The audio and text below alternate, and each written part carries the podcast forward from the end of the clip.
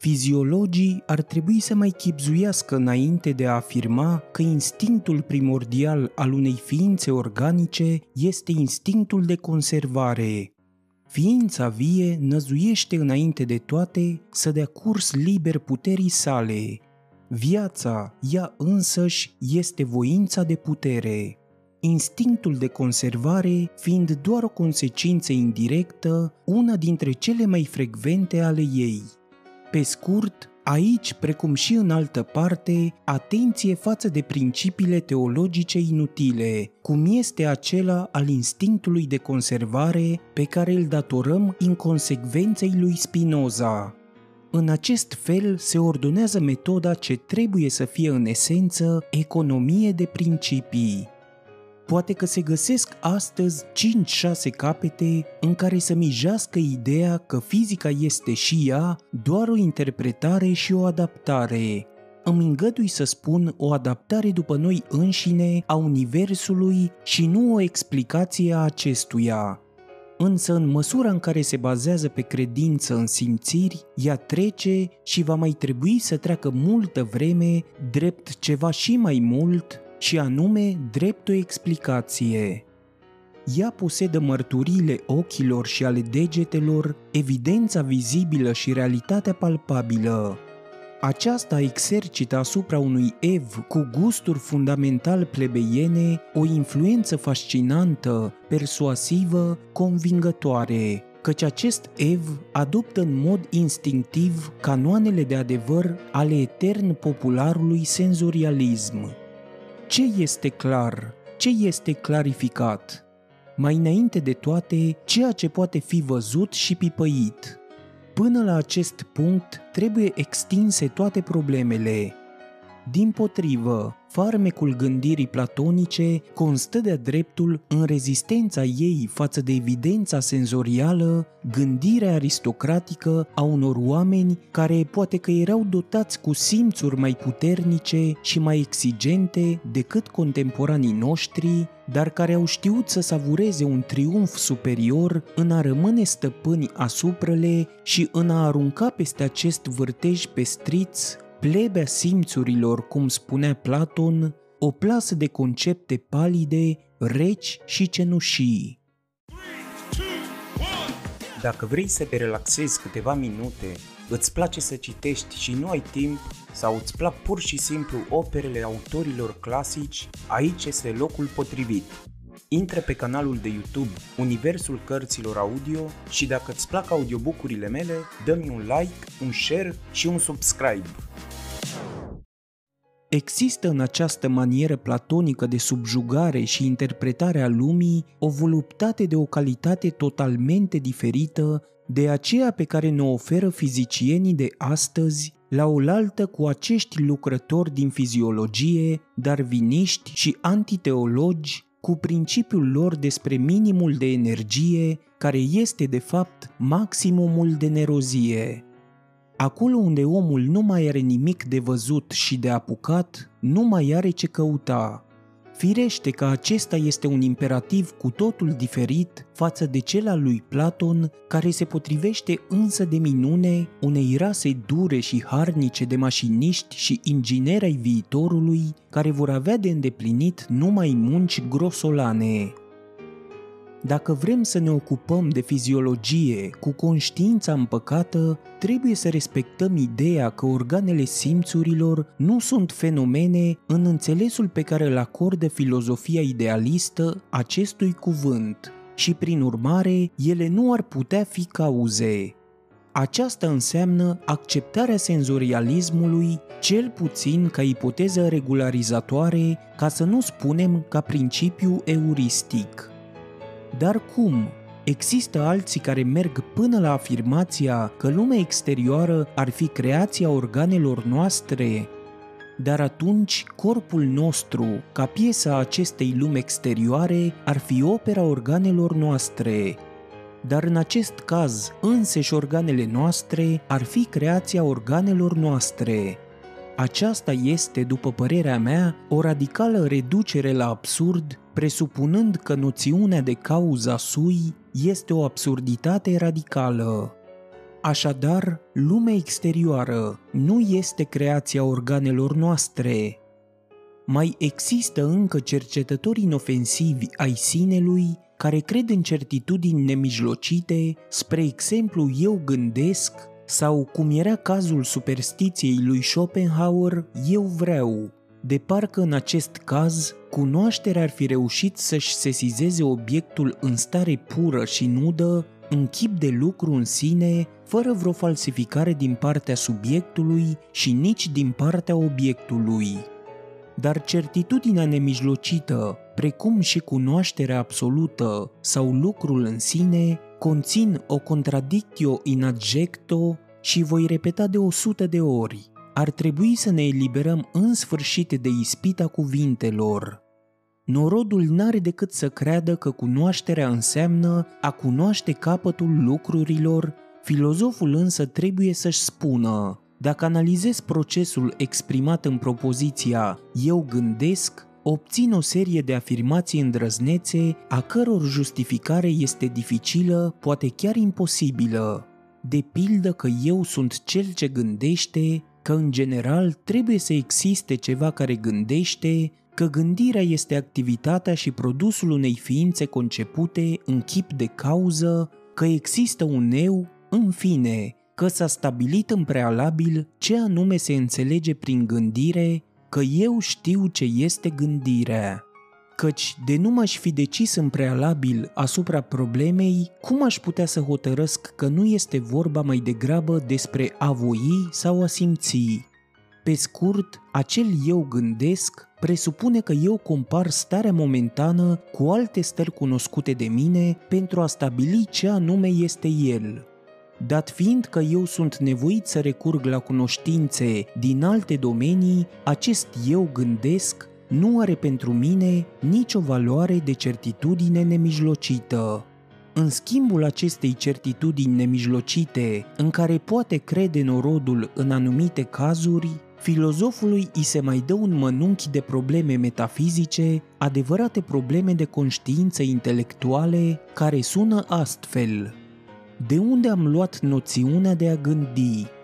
De ce cred eu în cauză și în efect?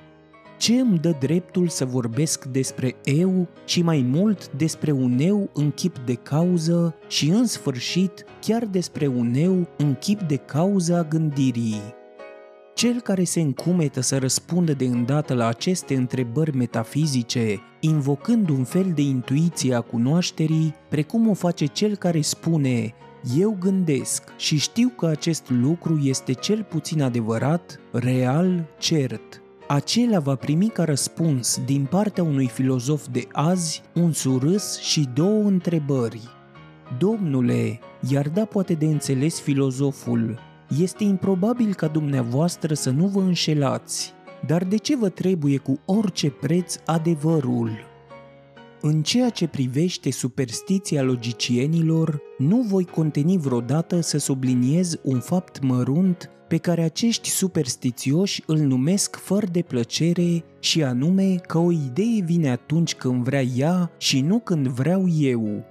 Astfel, a spune că subiectul eu este condiția predicatului gândesc înseamnă o falsificare a stării de fapt. Ceva gândește, însă a spune că acest ceva e însuși acel bătrân și ilustru eu este exprimat cu îngăduință doar o ipoteză, o afirmație, în niciun caz o certitudine nemijlocită. În fine, afirmând că ceva gândește, s-a spus deja prea mult. Acest ceva conține de acum o interpretare a procesului și nu aparține procesului însuși se raționează potrivit rutinei gramaticale. A gândi este o acțiune. Toate acțiunile presupun un subiect activ așadar. Atomistul antic plasa printr-un raționament aproximativ asemănător la originea forței ce acționează părticica de materie în care se află această forță și din care ea acționează atomul. Spirite mai severe s-au deprins în cele din urmă să se descurce fără această rămășiță terestră. și poate că va veni și ziua în care chiar și logicienii se vor obișnui să se dispenseze de acel mărunt ceva, rămășița bătrânului și onestului, eu volatilizat. Farmecul unei teorii constă nu în mică măsură în faptul că e contestabilă.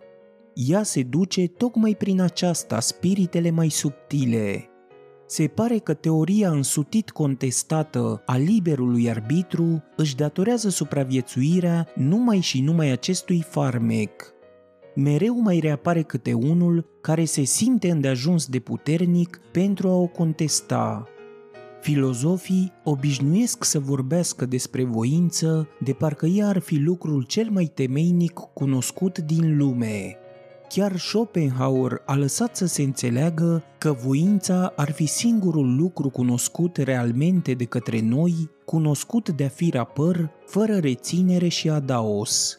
Însă mie mi se pare și acum că în acest caz, precum și în altele, Schopenhauer a făcut același lucru pe care obișnuiesc să-l facă filozofii. El a preluat și a exagerat o prejudecată populară. Voința îmi apare înainte de toate ca un lucru complex care este o unitate doar în chip de cuvânt și tocmai în această unitate a cuvântului constă prejudecata populară care a înșelat vigilența mereu neglijabilă a filozofilor.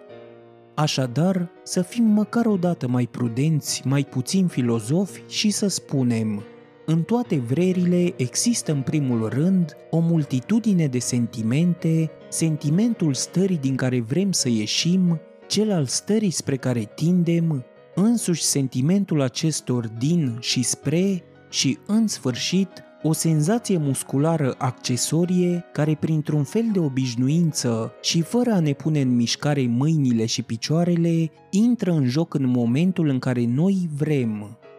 Precum a simți și chiar a simți multiplu este în mod evident unul dintre ingredientele voinței, ea conține în al doilea rând și pe a gândi. În toate actele voinței există o idee dominantă și să nu-și închipuie nimeni că ar fi posibil să se izoleze această idee de a vrea pentru a obține ceva care să mai poată fi numit voință. În al treilea rând, Voința nu este doar un complex al simțirii și gândirii, ci înainte de toate și o stare afectivă, tocmai acea stare afectivă dominantă de mai sus. Așa numitul liber arbitru este de fapt sentimentul de superioritate asupra celui care trebuie să se supună. Eu sunt liber, el trebuie să se supună, Iată lucrul ce se ascunde în toate vrerile, la oaltă cu acea încordare a atenției, acea privire dreaptă fixată exclusiv asupra unui singur lucru, acea apreciere absolută. În momentul de față, acesta este lucrul necesar și niciun altul acea certitudine interioară a actului de supunere ce urmează a fi înfăptuit și toate celelalte sentimente care formează starea sufletească a celui care poruncește. A vrea înseamnă a porunci unui lucru din sine care se supune sau pe care îl credem de supus. Dar să luăm aminte acum la esența cea mai ciudată a voinței, acest lucru atât de multiplu pentru care norodul are un singur cuvânt. Dacă într-un anumit caz dat suntem în același timp poruncitori și supuși, supunându-ne, cunoaștem sentimentul constrângerii, al apăsării, al presiunii, al rezistenței, al mișcării, sentimente ce urmează îndată după actul voinței.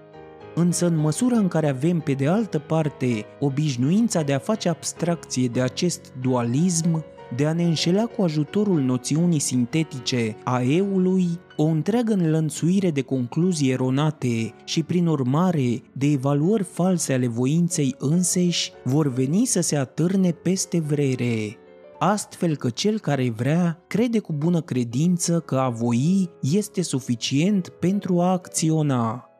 Dat fiind că în majoritatea cazurilor oamenii s-au mărginit la vrere și că s-au putut aștepta totodată la efectul ordinului dat, adică la supunere, la îndeplinirea actului prescris, Aparența a fost tradusă prin sentimentul necesității efectului.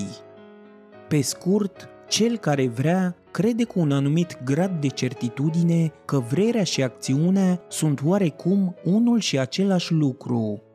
El atribuie reușita, executarea vrerii înseși voinței, iar această credință întărește în el sentimentul savuros al puterii pe care îl inspiră orice reușită. Liberul arbitru, iată numele acelei complexe stări de plăcere resimțită de cel care vrea, care poruncește și se identifică în același timp cu cel care execută, gustând astfel împreună cu el plăcerea de a depăși obstacolele cu impresia că voința sa este de fapt aceea care a triumfat asupra lor. Astfel, în actul volitiv, plăcerii de a da un ordin, i s-a adăugat plăcerea uneltei care îl execută cu succes. Voinței i se alătură voințe subalterne, suflete subalterne și docile, corpul nostru nefiind altceva decât edificiul colectiv al mai multor suflete. Le fait c'est moi.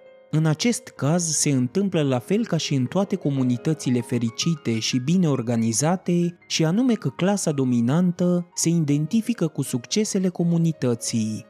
În cazul tuturor vrerilor, este vorba pur și simplu de poruncă și supunere în cadrul unei structuri complexe colective, compuse, precum am mai spus, din mai multe suflete. Iată pentru ce ar trebui să-și permită un filozof să considere voința în sine din unghiul moralei, și anume al moralei considerate ca știința unei ierarhii dominatoare din care ia naștere fenomenul vieții. Diferitele concepte filozofice nu sunt de fel arbitrare, ele nu se dezvoltă fiecare pentru sine, ci în relație și rudenie unele față de celelalte. Oricât de bruscă și capricioasă ar fi apariția lor în istoria gândirii, ele nu fac mai puțin parte din același sistem în chip de reprezentanți totali ai faunei unui continent. Această afirmație ne este dovedită la urma urmei de siguranța cu care cei mai diversi filozofi vin rând pe rând să-și ocupe locul în interiorul unei anumite scheme de bază a filozofiilor posibile. O magie invizibilă îi obligă să parcurgă fără încetare unul și același circuit. Oricât de independenți s-ar crede ei unii față de alții, prin vrerea lor critică sau sistematică, ceva din ei îi conduce, ceva îi împinge să se perinde unul după celălalt într-o anumită ordine, ordine sistematică, care este aceea a conceptelor și înrudirilor. De fapt, gândirea lor este mai puțin o descoperire, ci mai degrabă o recunoaștere, o aducere a minte, o reîntoarcere la o îndepărtată și străveche reședință a sufletului din care au luat naștere odinioară aceste concepte. Din acest punct de vedere, activitatea filozofică este un fel de atavism de cel mai înalt grad. Ciudata asemănarea tuturor filozofiilor indiene, elene, germane se explică destul de ușor – din momentul în care există o înrudire lingvistică, este într-adevăr inevitabil ca datorită unei filozofii comune a gramaticii, aceleași funcțiuni gramaticale exercitându-și stăpânirea și autoritatea asupra inconștientului, să existe toate condițiile pentru o dezvoltare și succesiune analogă a sistemelor filozofice, în vreme ce pentru alte posibilități de interpretare a lumii, calea pare să fie închisă. Foarte probabil că filozofii domeniului lingvistic uralo-altaic, în care noțiunea de subiect este cel mai puțin dezvoltată, vor privi lumea cu alți ochi și vor urma alte căi decât indo-germanii sau musulmanii. Vraja exercitată de anumite funcțiuni gramaticale este de fapt aceea pe care o exercită anumite evaluări fiziologice și particularități rasiale, Acestea sunt spuse pentru respingerea afirmațiilor superficiale ale lui Locke referitoare la originea ideilor. Cauza sui este cea mai grozavă autocontradicție din câte au fost născocite până acum un fel de lucru nefiresc, o siluire a logicii, însă orgoliul extravagant al omului l-a îndemnat pe acesta să se lase târât tot mai profund și mai cumplit în abisurile acestei absurdități. Năzuința sa spre liberul arbitru, în înțelesul superlativ și metafizic care din păcate mai domnește încă în creierele semidocte, vrerea de a purta întreaga și ultima responsabilitate pentru actele sale, descărcând-o din spinarea lui Dumnezeu, a lumii, a eredității, a întâmplării, a societății, este nici mai mult, nici mai puțin decât dorința de a fi însăși această cauza sui. Cu o cutezanță mai mare decât aceea a baronului de Muckhausen, omul încearcă, trăgându-se de păr, să se smulgă din mlaștina neantului pentru a se înălța în existență, iar de s-ar hotărâ vreunul să-i facă vânt neroziei rustice a acestei noțiuni faimoase a liberului arbitru și să-și o scoată din cap, l-aș ruga să mai facă un pas pe calea iluminării sale și să procedeze așișderea și în privința contrariului acestei pseudonoțiuni a liberului arbitru, Mă refer la vrerea încătușată care conduce la un abuz al noțiunilor de cauză și efect cauza și efectul nu trebuie concretizate precum o fac în mod greșit naturaliștii și toți cei care naturalizează azi în gândire asemenea lor, care se conformează neroziei mecaniciste dominante ce își imaginează cauza drept ceva care trage și împinge până în momentul în care este obținut efectul. Trebuie să ne folosim de cauză și de efect doar ca niște noțiuni pure, adică în chip de ficțiuni convenționale, în scopul desemnării, al comunicării și nu pentru cel al explicației. Noțiunea de în sine nu conține niciun dram de legătură cauzală, de necesitate, de determinism psihologic. În cazul ei, efectul nu este urmarea cauzei, în cadrul ei nu domnește nicio lege.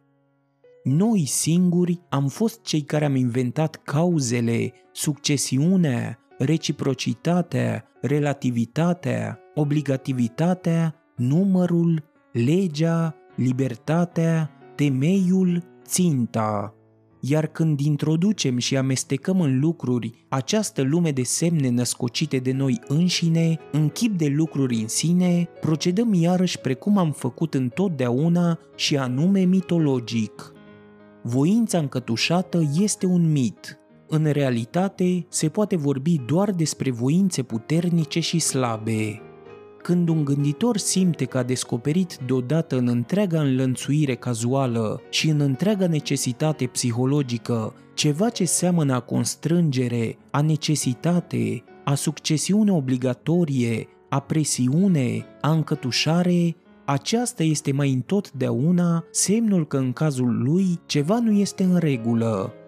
A simți astfel este un simptom revelator respectivul se demască pe sine și, în general, în caz că observațiile mele sunt exacte, problema determinismului este cercetată sub două aspecte diametral opuse, însă întotdeauna într-un mod profund personal. Unii nu vor să cedeze cu niciun preț din responsabilitatea lor, din credința în sine, din dreptul personal asupra meritelor lor. Acesta este cazul raselor vanitoase. Ceilalți, din potrivă, nu vor să-și asume responsabilitatea și vinovăția pentru nimic, dorind dintr-un tăinuit dispreț de sine să poată da bir cu fugiții, indiferent în ce direcție, din fața eului lor. Când scriu cărți, aceștia din urmă obișnuiesc să ia apărarea în zilele noastre răufăcătorilor. Deghizarea lor preferată este un fel de compătimire socialistă și, într-adevăr, fatalismul celor cu voință slabă se înfrumusețează uimitor din momentul în care reușește să se dea drept religia suferinței umane. Este felul său de a-și demonstra bunul gust – fie-mi îngăduit ca bătrân filolog care nu se poate dezbăra de malițiozitate să arăt cu degetul artificiile de interpretare eronate.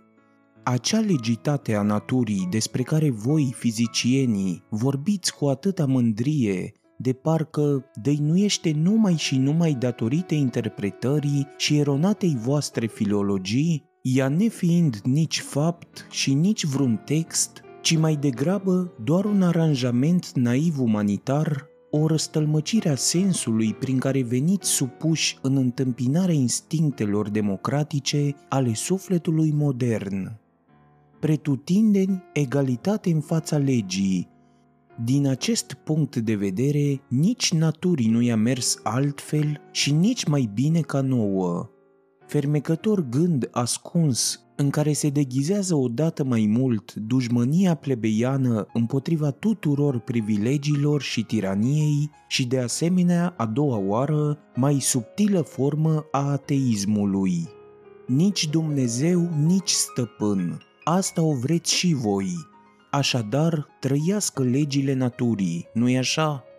Însă, precum am mai spus-o, aceasta este o interpretare, nu un text.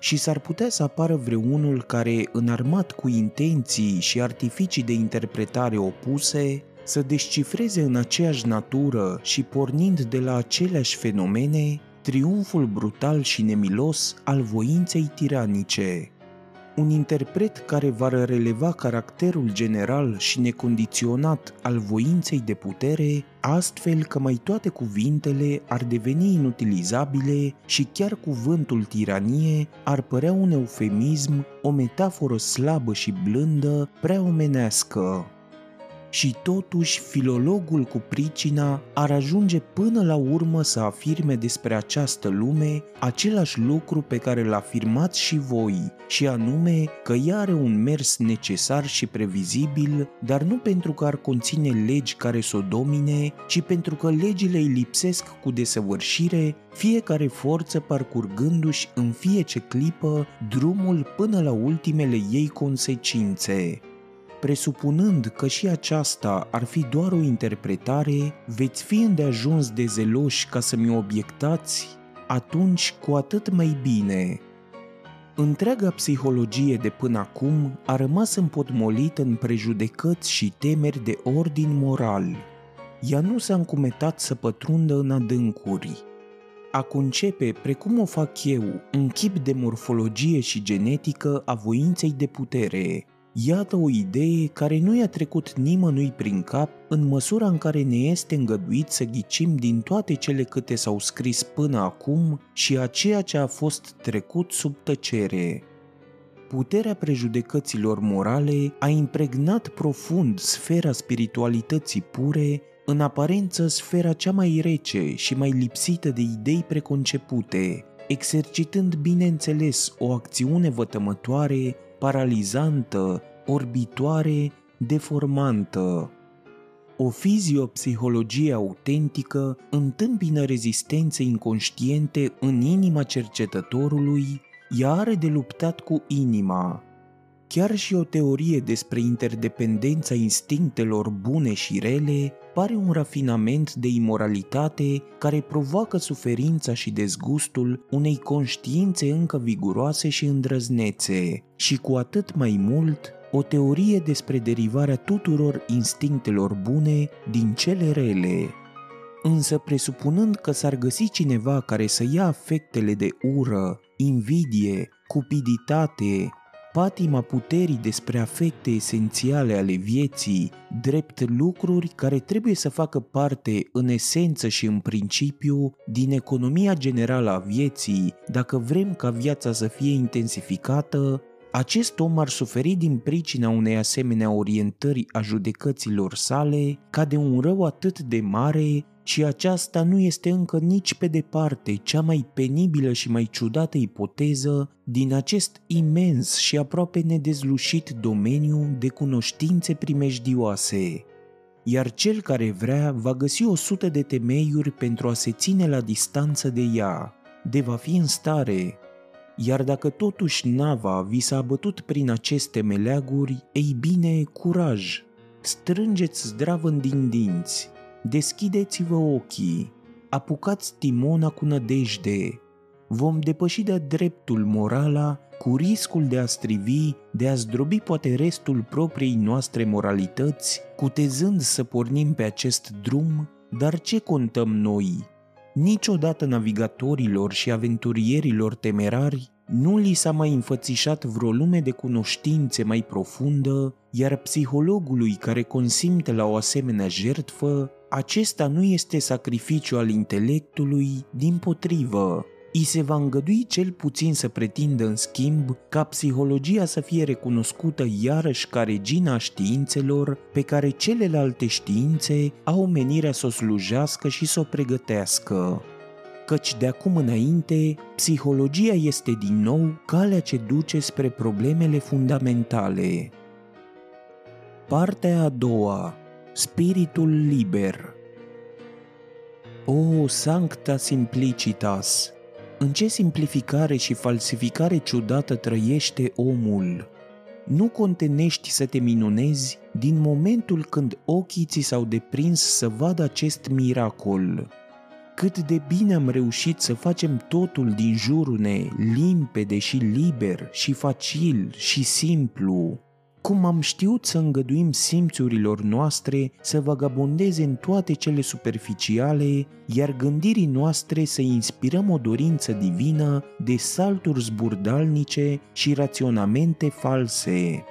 Cât de bine ne-am priceput de la bun început să ne păstrăm ignoranța pentru a ne bucura de o libertate, de o lipsă de griji, de o imprudență, de un zel și de o bucurie de a trăi aproape de necrezut pentru a ne bucura de viață. Și numai pe această temelie de acum stabilă și granitică a ignoranței s-a putut construi până acum știința, voința de a ști, bazându-se pe o altă vrere cu mult mai puternică, voința de a nu ști, voința de incertitudine, de neadevăr iar această voință nu era contrariul celei din tâi, ci forma ei cea mai rafinată. Nici măcar limbajul, aici precum și în altă parte, nu s-a putut dezbăra de grosolănia sa, continuând să glăsuiască de contrarii acolo unde era vorba doar de gradații și de o anumită finețe a nuanțelor.